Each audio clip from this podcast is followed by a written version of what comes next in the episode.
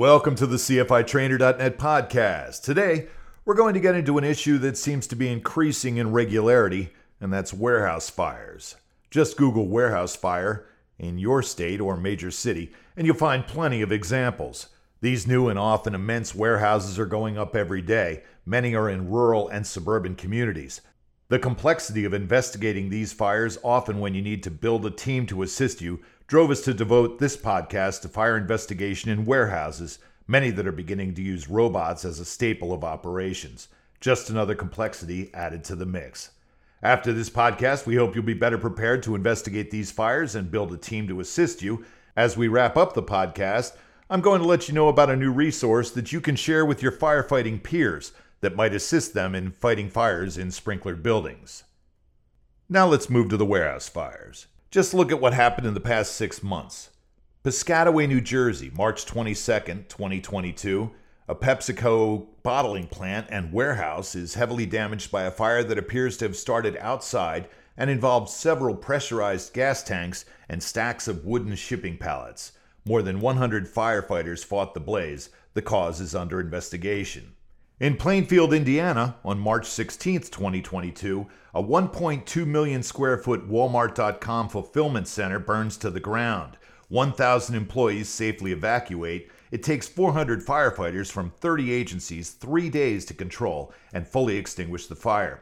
Numerous state and local investigators and the ATF National Response Team are working to determine the origin and cause. In Lexington County, South Carolina, January 15, 2022, a fire in the early morning hours at an Amazon distribution facility caused smoke and water damage. Disaster was averted by early activation of the automatic sprinkler system, which controlled and extinguished the fire. A conveyor assembly was involved. In Rocky Mountain, North Carolina, December 18, 2021, a massive fire destroyed the 1.5 million square foot QVC distribution center, killing one employee.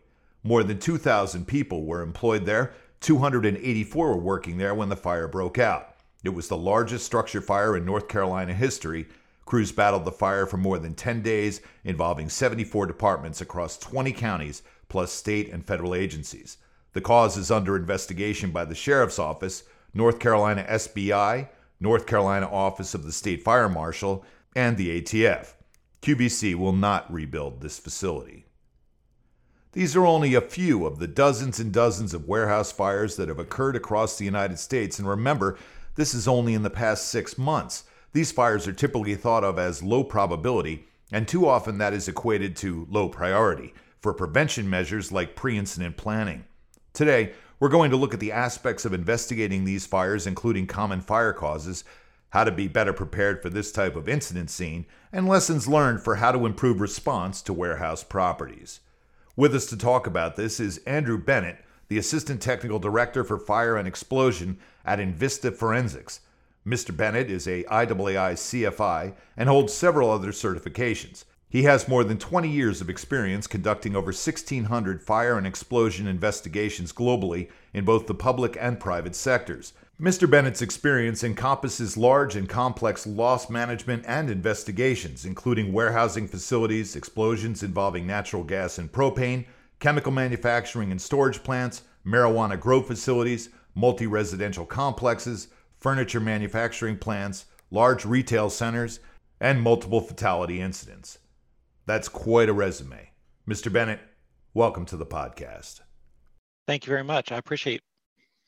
So, I'm going to jump right in on first how big a problem are warehouse fires? We always hear they're low probability events, but with several pretty high profile incidents recently, maybe they're a little bit more common than we think. They are. They're they're a lot more common. I mean, normally what we see on on the news, um, or or maybe even through email alerts, there those are the the big fires. Those are the multi alarm fires. But you know every day there's there's even small fires that occur uh, inside of warehouses and uh, this type of facilities that that either uh, are quickly put out or or just don't make the news but it's a very very common problem. So what's the risk here? So there it kind of varies. Um, there you have to think about that the, these warehouses uh, the, the location uh, they might be a distribution center Um, and as far as being a distribution center, the type of hazards that could be in it. I mean, uh, you know, the one of the biggest uh, recent ones was had to do with the Walmart distribution fire in Indiana. And you think about what was inside that that facility, everything. I mean, you name it, from hair dryers to uh, plastic tubs to batteries, and uh, you have to look at the the the storage classifications, the what was stored in there, how they were stored, and also how the fire suppression systems are uh, equipped and you know there's there's a whole uh, gamut of things that that run together whenever you you look at these warehouses. I mean, in, in Los Angeles alone, uh, you can have everything from uh, like I said, batteries and couches to textiles and bolt fabrics uh, within the the facility itself, along with hazardous materials. So a lot of variabilities uh, going into one of these investigations. Can you tell me when you've been involved in these investigations, what was the organizational framework for these large warehouse investigations?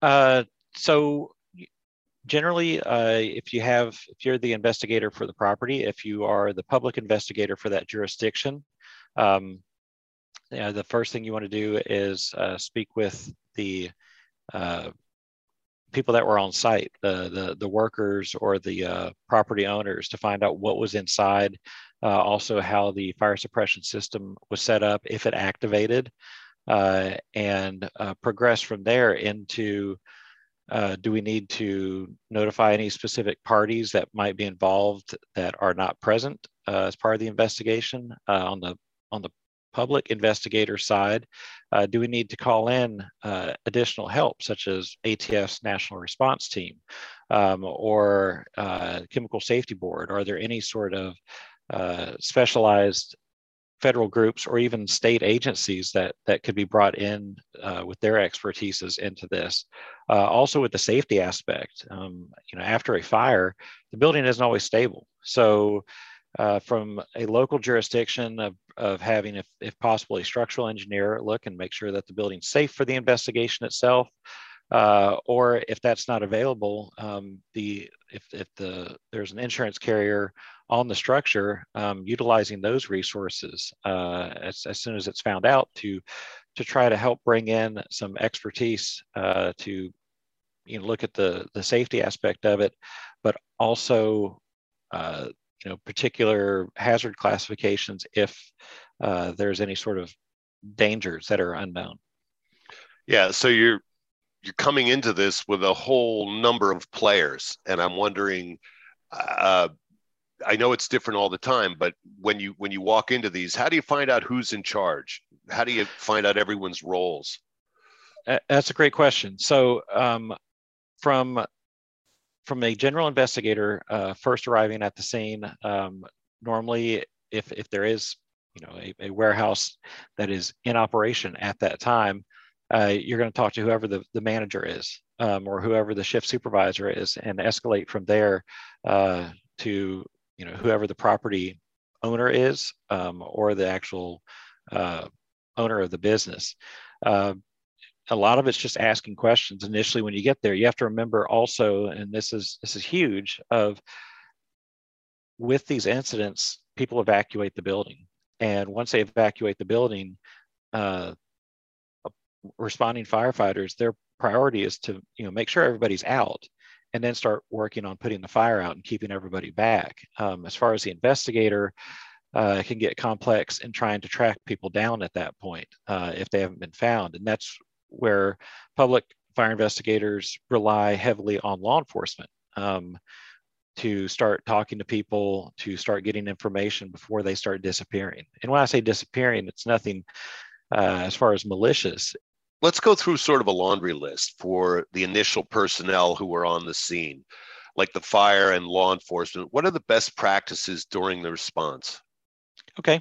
Um, so initially, uh, let's say for the fire department, um, when they get dispatched, is uh, to think about have you done have you completed any pre-plans for that structure? Do you know what's going to be inside? Do you know what hazards are inside? Do you know, you know, the the fire department connections, which is is normally a given, Um, but have you walked around inside that facility or has your crew walked around inside that facility yet?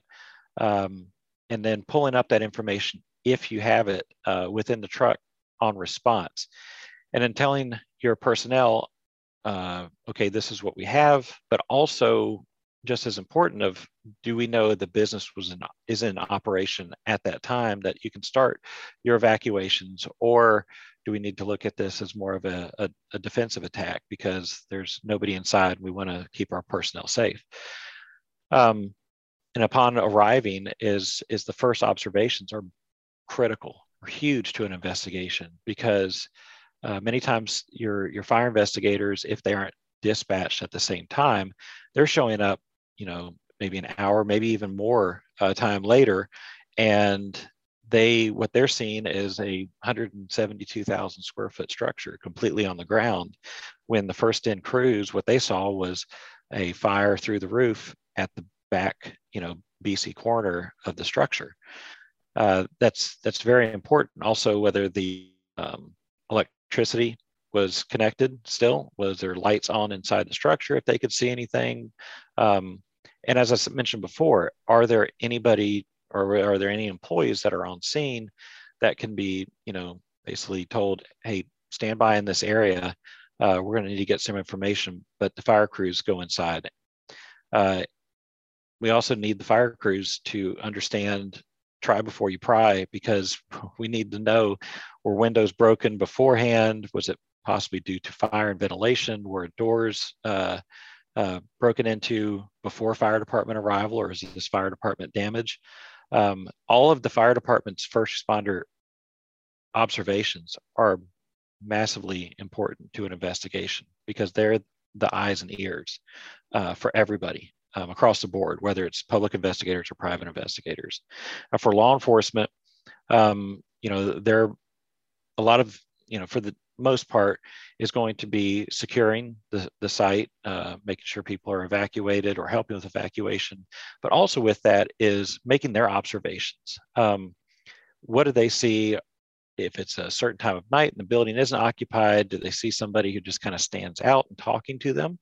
Uh, getting their information or employees, um, those that were at the property, just getting their basic name, address, and phone number can be huge and, and what they saw. Uh, because again, they are first on scene as well. And sometimes they're first before the, the engines are there. So if they've got in-car cameras, turning the camera, just doing that alone, turning the, the camera inside their car to where it faces the structure to be able to see the fire progression or what they saw when they first got there um, can be massive to shortening the, the duration of the investigation. Yeah, I can imagine. I so now I'm thinking you're you're there. Um, law enforcement has secured the scene, hopefully, uh, and you're you know doing your 360 and getting ready to to go a little bit deeper. How, what goes through your mind about resources? What what what are you thinking about? What calls you might have to make? You know, as we as we mentioned, these the, the warehouses uh, can vary not only in size but also what is inside. So, you know, many times uh, jurisdictions automatically have hazmat respond, and uh, to have them check on either air quality or or if there's any sort of particular chemicals inside that can be dangerous, and then. Uh, you know the investigator as as you mentioned they're they're doing their 360 is to uh, think about their uh, personal protective equipment you know make sure they've got the proper gear on uh, whether they need an air pack to walk around the structure or, or just a, a half face two cartridge APR. Um, and, and start making your observations. Uh, first and foremost, it's safety. Any lines on the ground, any sort of possibility of collapse. Um, but also with that is uh, what are some of the first observations for whether it's fire patterns or um, damage to doors and windows, whether it's fire department related uh, for suppression or whether it was uh, something prior to the fire itself. Um, and also outside, you know, not getting just tunnel vision just on the structure, but sometimes these warehouses, uh, they're in rural locations. So also looking away from the structure, maybe into a field to see if there's any items out there that are not shouldn't be there. Maybe something was being stolen at the time, and or this is a, a, a cover up of a crime, um, or maybe that there was some sort of work that was being done, uh, and those are the parts that were supposed to go into the structure. Um, it's it's not just on these 360s, just looking at the structure, but looking literally at a 360 around you as you're as you're walking around. You also mentioned on the prep for this podcast about gathering documents. Right. Um, with that, and also that goes with the, the 360 is within these structures, uh, some are required to have uh, sprinkler systems, some are not. Um, looking at if it does have a sprinkler system, gathering um, the information of when they were last inspected, who inspected them, were there any problems, are there any logs? Uh, the other is video surveillance system. Um, if there is any sort of uh, cloud system where uh, the video can be retrieved that can possibly give some information about what was happening prior to the fire, uh, any issues with employees that was documented, such as being discharged or incidents that have happened, uh, goes back to also um, fire inspections of any sort of inspection reports are integral time cards uh, for employees. Um, you can see who went in, who went out of certain doors if they have the HID uh, logging cards. Uh, with the fire alarm logs, if it did activate, what time it activated.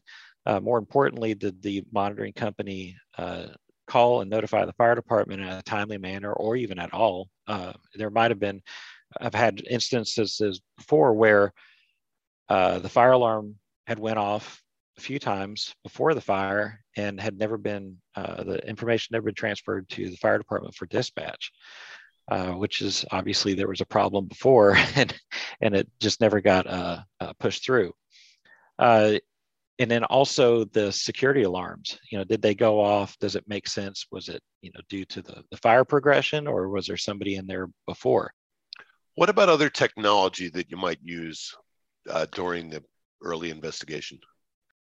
Now all of us have uh, slr cameras or even point and shoot cameras uh, to, to get the initial documentation but there is additional technology now, such as these 3D or LiDAR cameras that can go in and make a uh, 3D model, virtual model of the structure. The way these cameras work are they're on a tripod that look like a small box on top, and uh, it's usually connected by an iPad. And you you go inside the structure, you push a button, the camera head spins, and it puts together several scans to actually create a 3D structure. And it uh, with that documentation, you can actually walk back through that same structure five years later virtually. You can take a jury through it. You can walk witnesses through it. Um, it's it's an amazing type of technology that we we have uh, access to, um, you know, as, as public uh, investigators or even private investigators. But uh, that's also where, for these cameras, you might have a jurisdiction, a public jurisdiction that doesn't have the funding for that. And that's where it goes back to building these relationships with your private investigators in your area of we need assistance on this. We know, you know, you're probably going to be brought in on the carrier or you already are.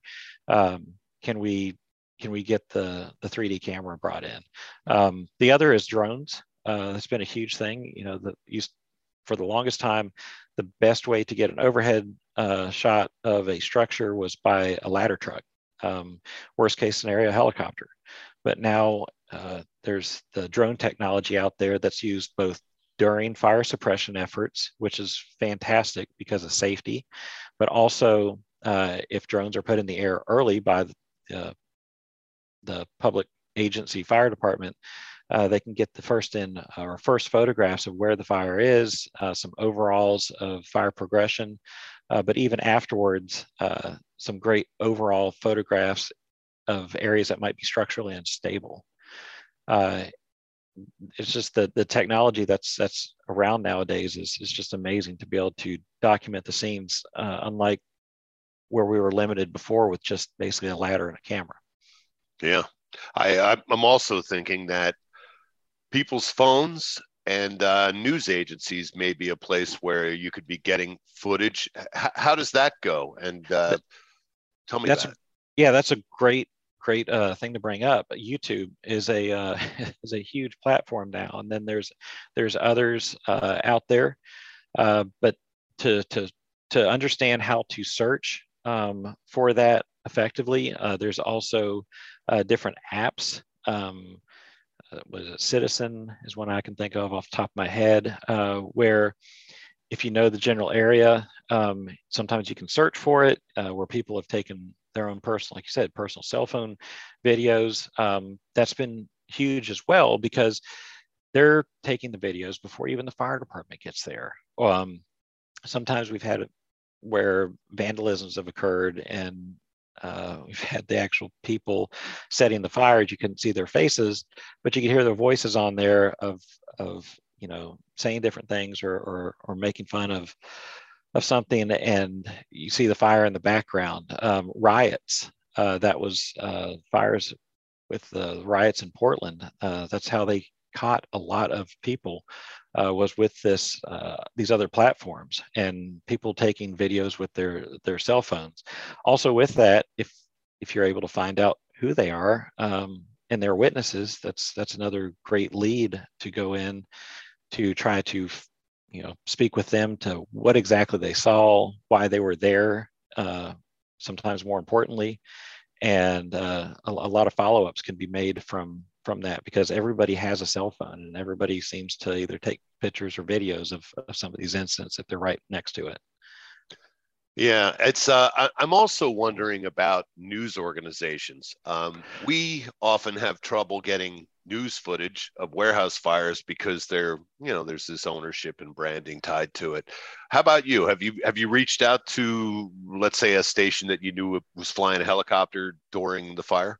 That's a great. It's a great question. Um, the news agency will say, come up to the fire investigators or the fire department and say, hey, we got there early. We've got pictures of the crowd. We, you know, we hear that this is possibly going to be intentionally set. And they'll share the information because they want uh, the right information to be out there and they want to be able to report the right information, but they also want to, you know, be involved in it. Um, sometimes, you know, that's just, if nothing else, getting their name out there that XYZ department received the, footage from you know this news agency and just throwing that out there uh, sometimes that makes them just as happy as anything else. Uh, yeah, whatever it takes. Right to exactly get, to get them involved. Um, you touched on sprinklers but and, and I'll I'll tell you we do some other work related with sprinklers with some other folks but can you speak more to the sprinkler system uh, from a investigator's point of view you, you you did touch on it a bit but. Right. So you know first first off as far as an investigator working a fire scene um, like this uh, sometimes it's just the magnitude itself of step by step uh, what do i need to secure? What do i need to look at? And, and one of the key components is if it does have a sprinkler system how is it connected? Um, and just as importantly how did the fire department first connect to it. Uh, if it need be, bring the fire department, uh, whoever the, the, if you have access to that uh, shift, have them bring that truck and bring that crew out there and walk through what did they connect to. Um, many of us have probably seen the, the fire department connections, the FDCs on the outside of these structures where the left two go to the structure and the right two go to the parking deck. And if there was any sort of delay uh, and getting water to a standpipe or getting water to the system or there was an issue, um, it's important to know which, how did they connect and, uh, the order in which they connected to. Then working to the inside of what kind of system is it? How old is the system? When was it last inspected? Is it proper? Um, you know, it, with inspections, sometimes whether it gets missed um, or you've got some businesses that move in and they don't report that they're changing their hazard classification. Yeah. Um, or and if that changes the hazard classification, that changes the type of sprinklers that should be in it. Um, and just as important, having somebody with you who, who understands what they're looking for. You can do the initial documentation, the initial photographs and how it's set up, but having somebody to analyze that system is normally a fire protection engineer. And that's where we were talking about of, of early on assessing what additional resources you need. You know, fire protection engineers, there are some in public agencies and there's several in private firms uh, of being able to know who to call and, and when to call. So, how often? I mean, well, let me put it this way I've heard that a lot of times some of these fires get out of control because the fire department walks in and shuts off the sprinkler system. Have you encountered that? I've encountered it one time before, um, and the, the reasoning behind that that they shut it off was they there was two uh, post indicating valves, um, and they basically by accident shut off the wrong one because they thought uh, one controlled one side of the building, one controlled the other side of the building. They, they chose incorrectly. Uh, most of the time, the fire departments will leave it running, but many times uh, the, the fire sprinkler, especially in, in like what, what we've talked about of these mega warehouse fires, the, the fire sprinklers are already overrun. Um, at that point, they they're they're operating, but whether they're turned on or off, it doesn't make a difference.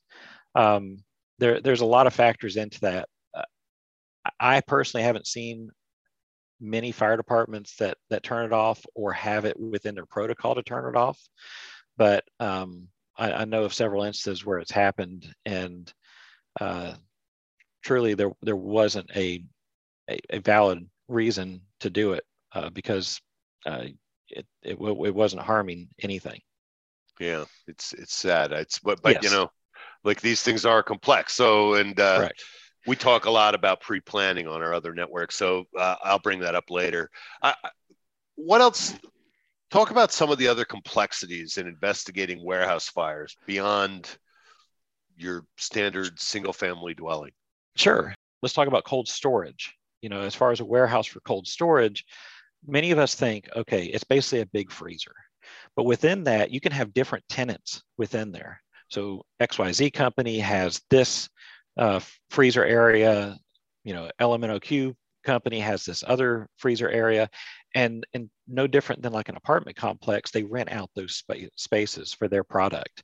But it's in within a, a very large 200000 square foot structure. So whenever these fires occur uh, you have multiple parties involved in this investigation because they have you know xyz company has their carrier this other person has their carrier.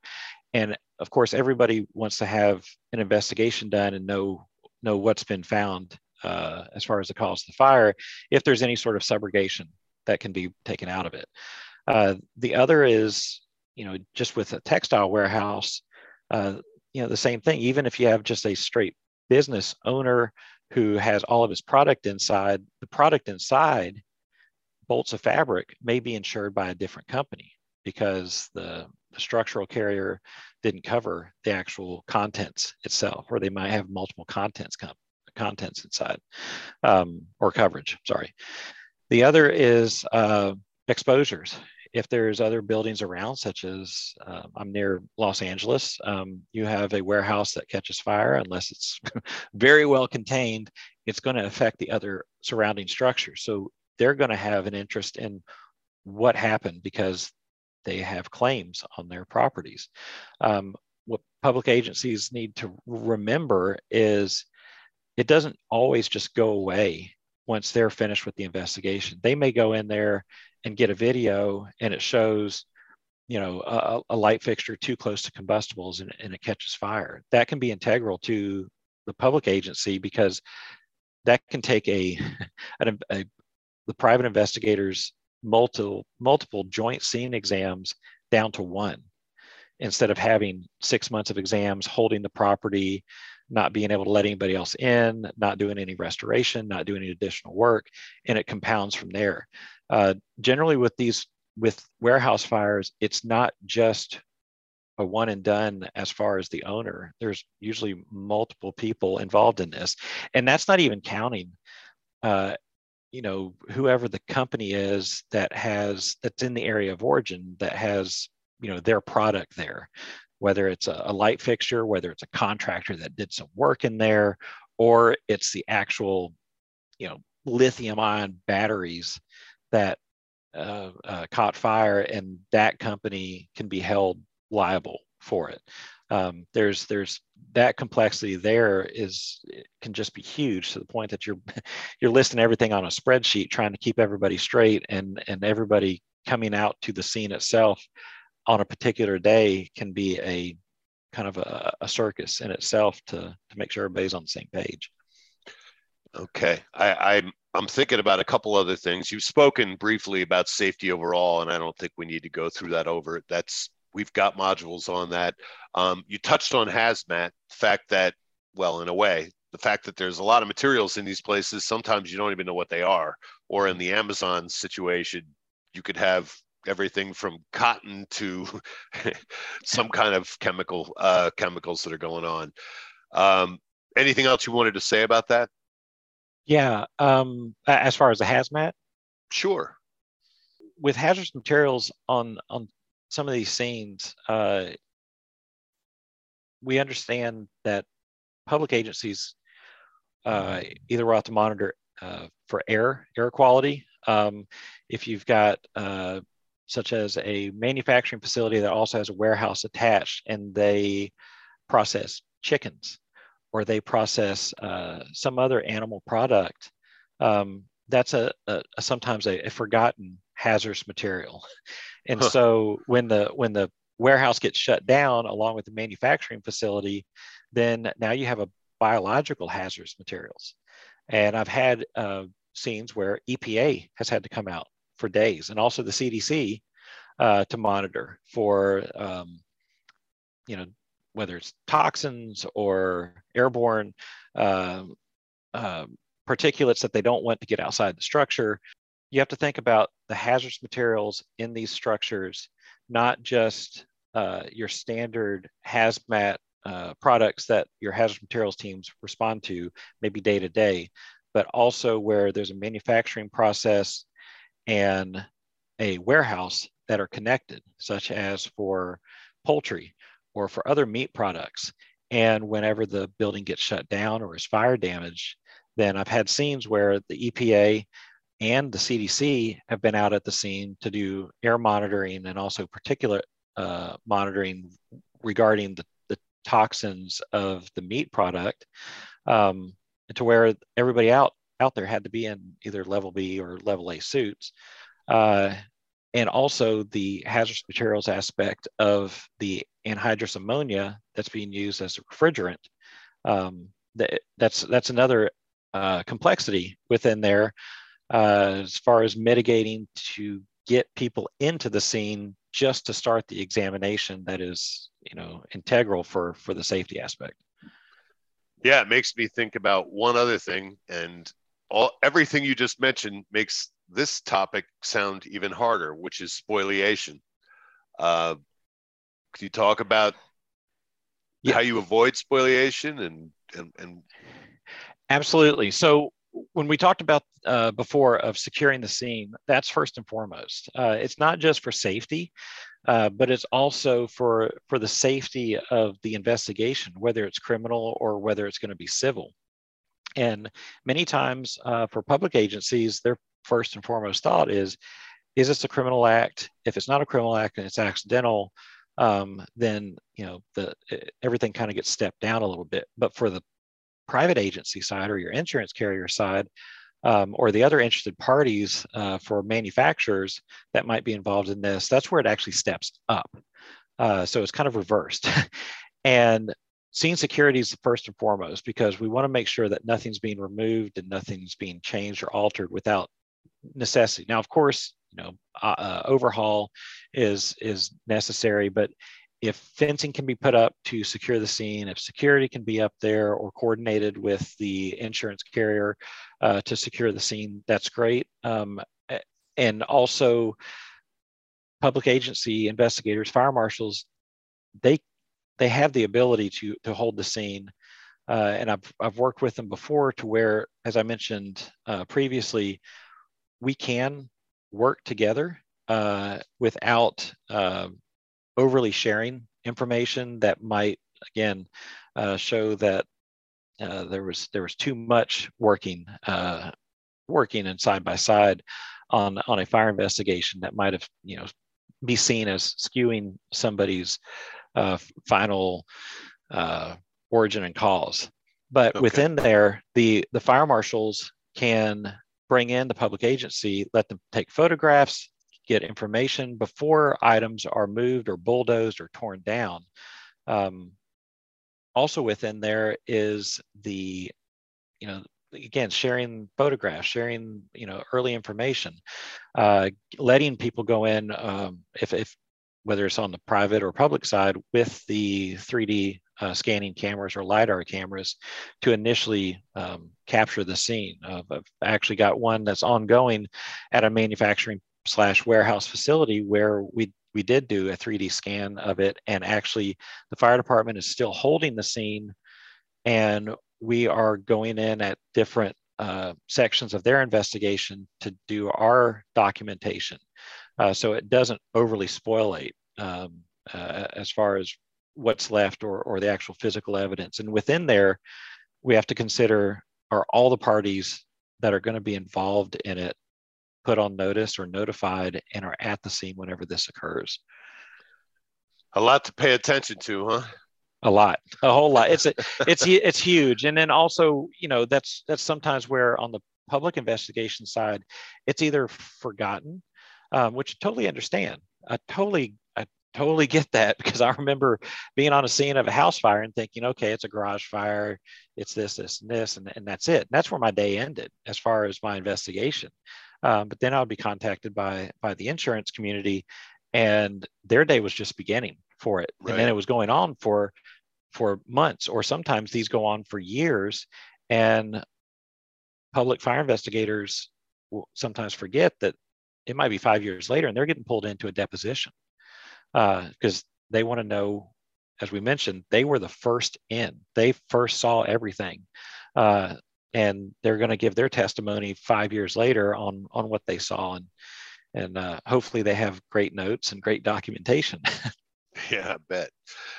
So thanks for all, all that. I mean, that's a what you just went through is a mouthful. Um, and and I'm I'm thinking now going back to you and you're in your vehicle and you're pulling up on a fire like QVC in North Carolina or Walmart in Indiana, where do you start? So pulling up, at, okay. So is this from a over, overall investigation side? Yeah, as an investigator in your position. Okay, so from an investigator first pulling up on a scene is uh, take a second, um, because there's going to be a lot going on. Take a breath and and start taking notes, uh, taking photographs um, as you're walking up to the scene. Unless you're pulling up right next to the command post, generally, uh, as as what you mentioned, you're literally pulling up and parking, and sometimes you're parking quite a ways away.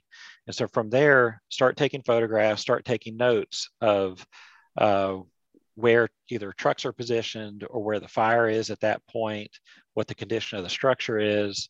If you hear anybody saying anything on, on comments as you're walking either through a crowd, um, and go to, at that point, go to the command post uh, first and foremost to check in and also find out um, if they know, has anybody you know been pulled to the side to uh, to speak with? Uh, do they know where the owner is? Do they know where the plant manager is or the warehouse manager is? Because sometimes they'll be there at the command post itself and start methodically working through gathering information because you're not going inside.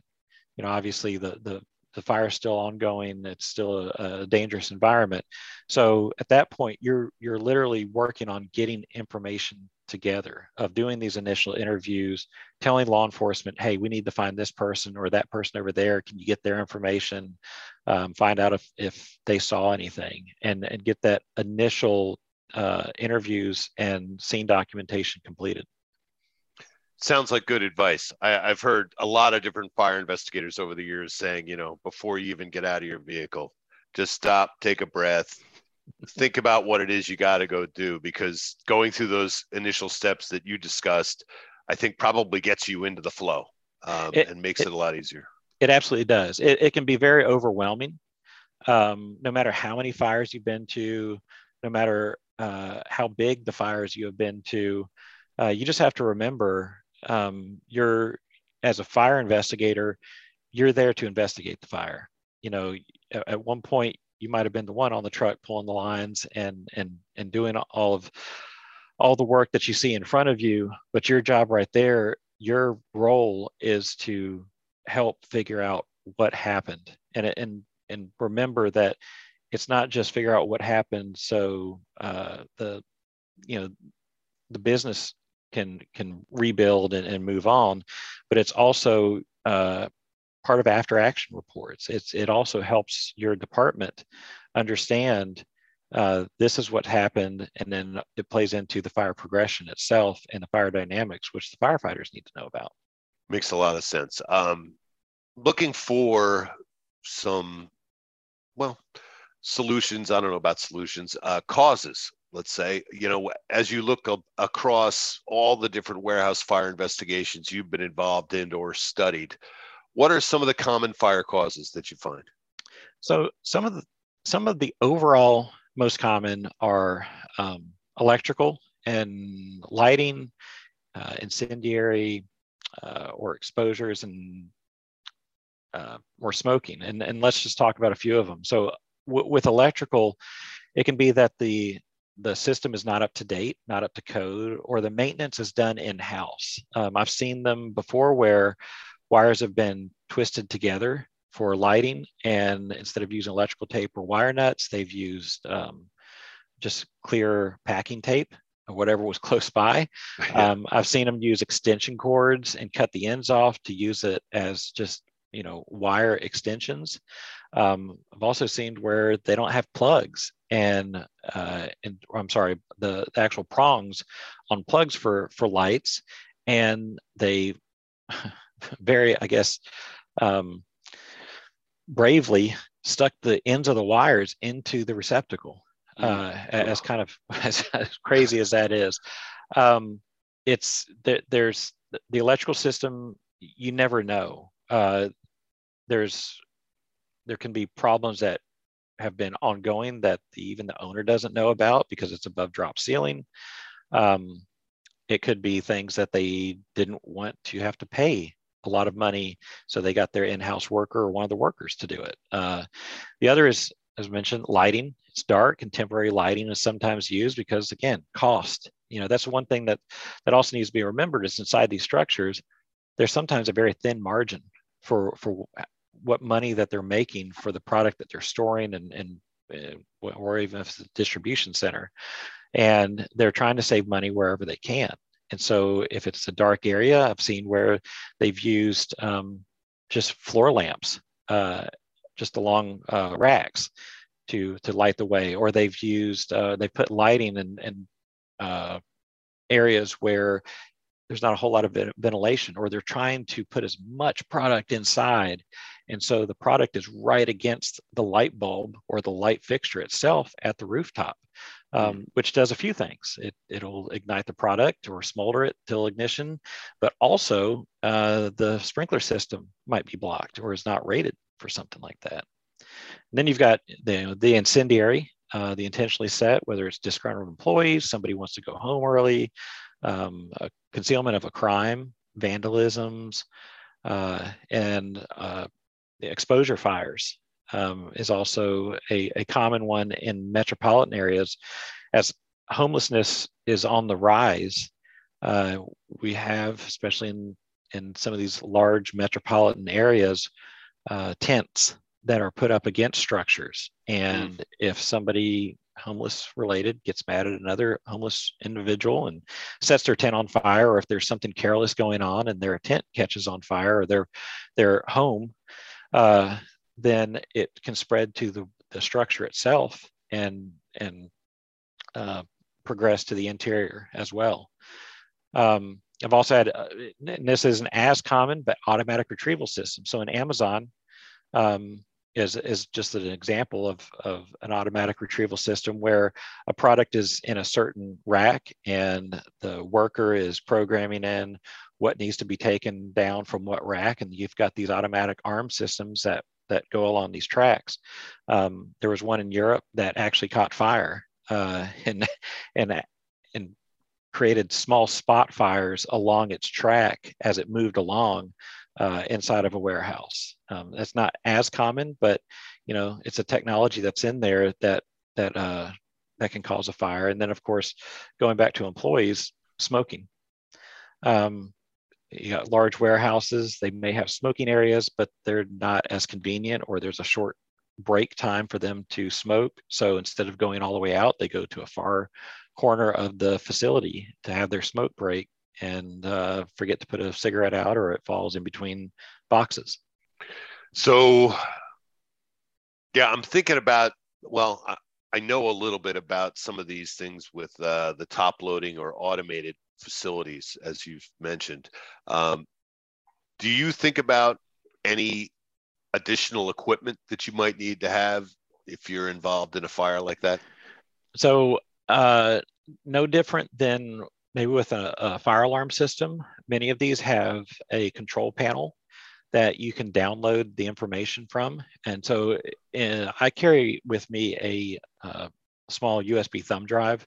It's about 256 gigs. Uh, so it's, it's, enough room that uh, I can carry it in my pocket and it has enough space that if I am walking through one of these structures or or the IT room with uh, with their team uh, that they can say, yeah, we can download the information for for this system. And and a lot of these, as you mentioned, the the automatic retrieval systems, um, they either go up to a cloud-based system or to an actual server type room or or uh, hard drive room, and the information is collected there. Uh, so you can see where the maybe the the item what or the the arm exactly was at that time, what the positions were, almost uh, like a black box within a vehicle.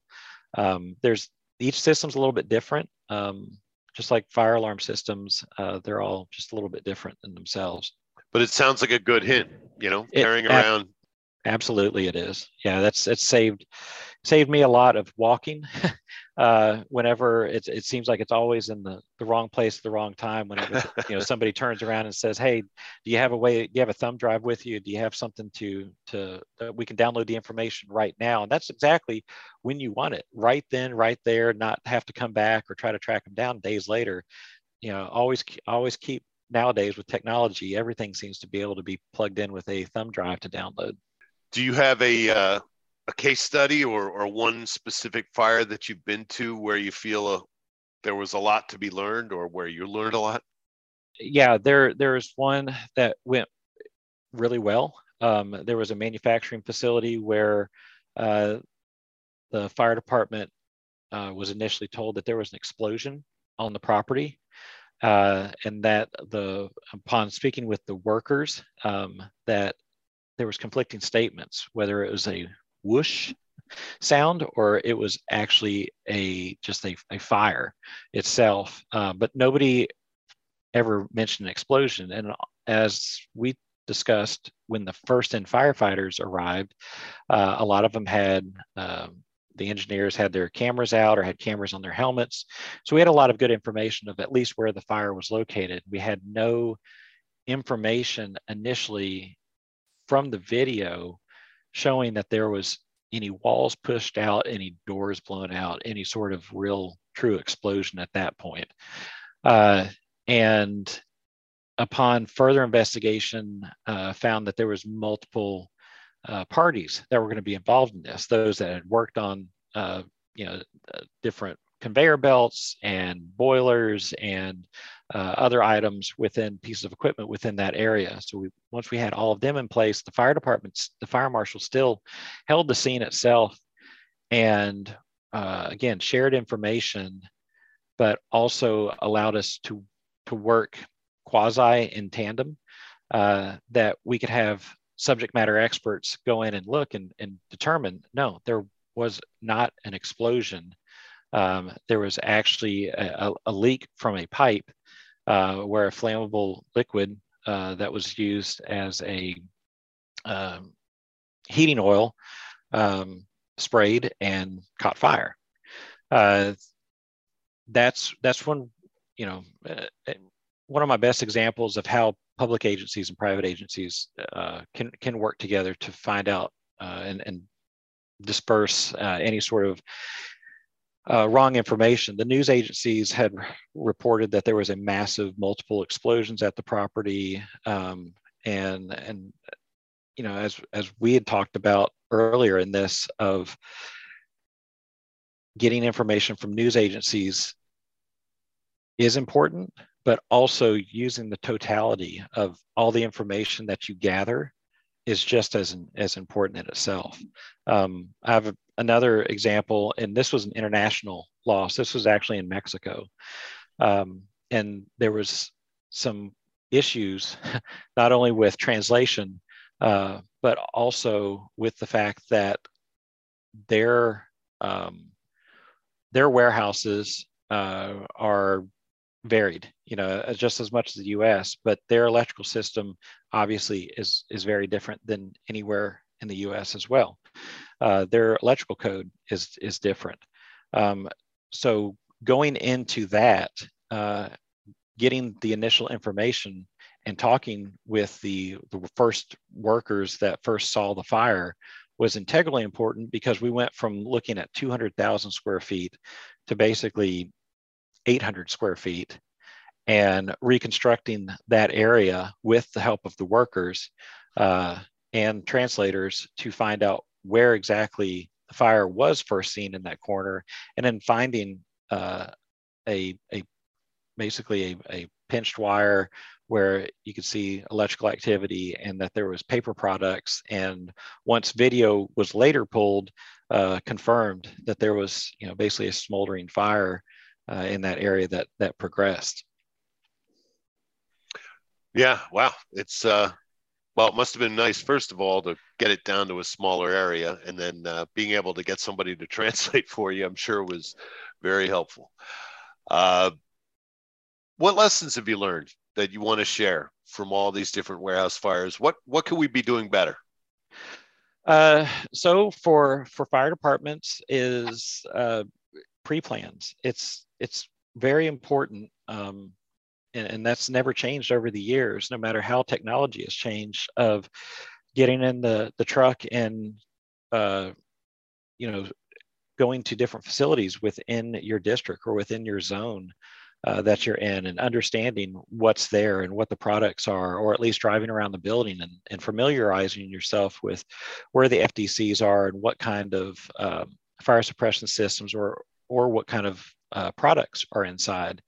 Um, pre-plans are huge. Um, it's understood that uh, many departments have uh, different type of funding that some can have very elaborate systems even within their their vehicle and others uh, do not where it's something that they have to come back to the station and enter it in into their uh, uh station computer and either have hard copies in a book um, or or some other form uh, and it, as part of these pre-plans is to remember it's not just about um, again the the storage aspect or the product aspect, but also what kind of shifts are there? How many people are in the building? Um, what kind, you know, what uh, what are their tasks? What are their roles?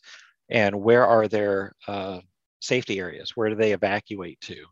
Um, and then the other is who's the the point of contacts? You know, even if you go there for a fire alarm, you know, you're gonna have a point of contact, but um, the last time you you know you want to find out that your your contact is incorrect is is whenever you have an incident happening in front of you uh, and then with the fire marshal is we talked about for the public fire investigator is to, to take that breath take that second to um, walk through in your head just briefly and quickly before you get out of your vehicle of this is what I'm going to start with, and this is what I see in, your initial observations.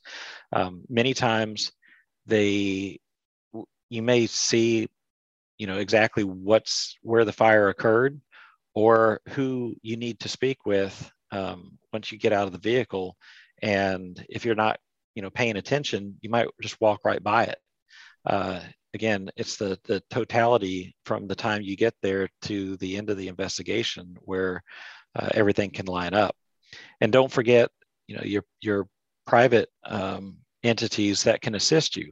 And uh, also state and local uh, agencies, as I mentioned, uh, you know, your, your state, uh, whether it's a boiler commission or inspectors or even your federal fire investigators, uh, ATF, for example, that can uh, bring resources in to assist. It's there's nothing wrong with asking for for help, uh, no matter what size of, of the scene it is.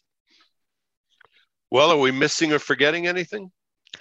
I don't think so. It's just uh no, it's it's it's just again taking that again taking that breath and that time to understand. Yep, it's a huge scene. Yep, this is really big, but uh, you're going to work through it just like you've worked through any other fire investigation that you have.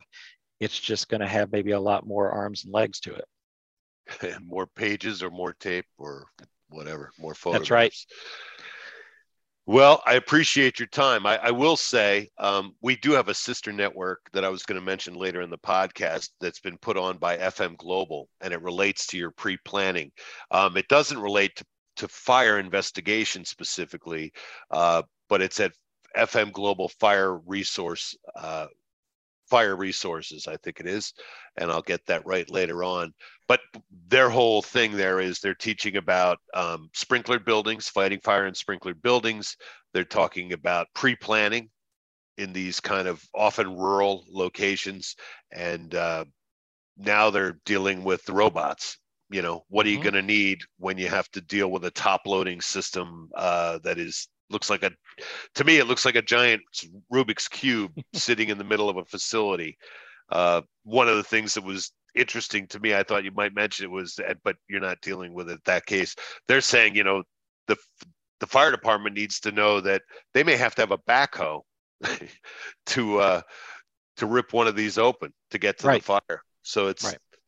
who would have thought you know, know. but uh it's true uh, anything you wanted to say before we say no, goodbye? I, no, I appreciate the, the opportunity and um, I appreciate the the forethought because you know, like you said, these these fires happen every day, and it's usually only the big ones that get put in the news, but um, they're they're just as important regardless. Well, thanks again, Andrew. I appreciate your time very much. Thank you. Have a good day. You too, sir.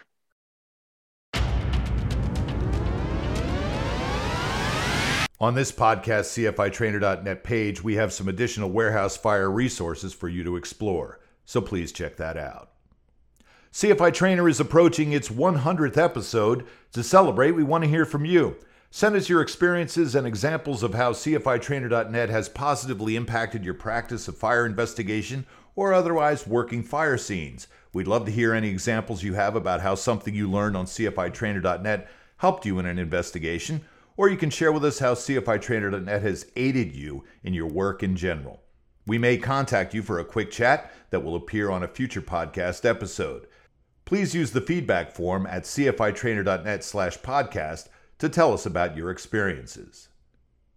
As promised, I said I would share a resource that you could share with your firefighting peers. Send them to fmglobalfireserviceresources.com and they can learn about fighting fires in sprinklered buildings. There, they'll find a new module about fighting fires in warehouses that have top loading storage systems using robots to retrieve goods. The link to this resource is on the podcast page.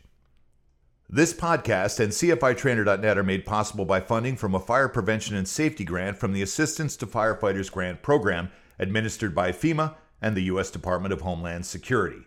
Support also comes from the Bureau of Alcohol, Tobacco, Firearms, and Explosives and voluntary online donations from CFITrainer.net users and podcast listeners. Thanks for joining us today on the podcast. Stay safe. We'll see you next month. For the IAAI and CFITrainer.net, I'm Rod Ammon.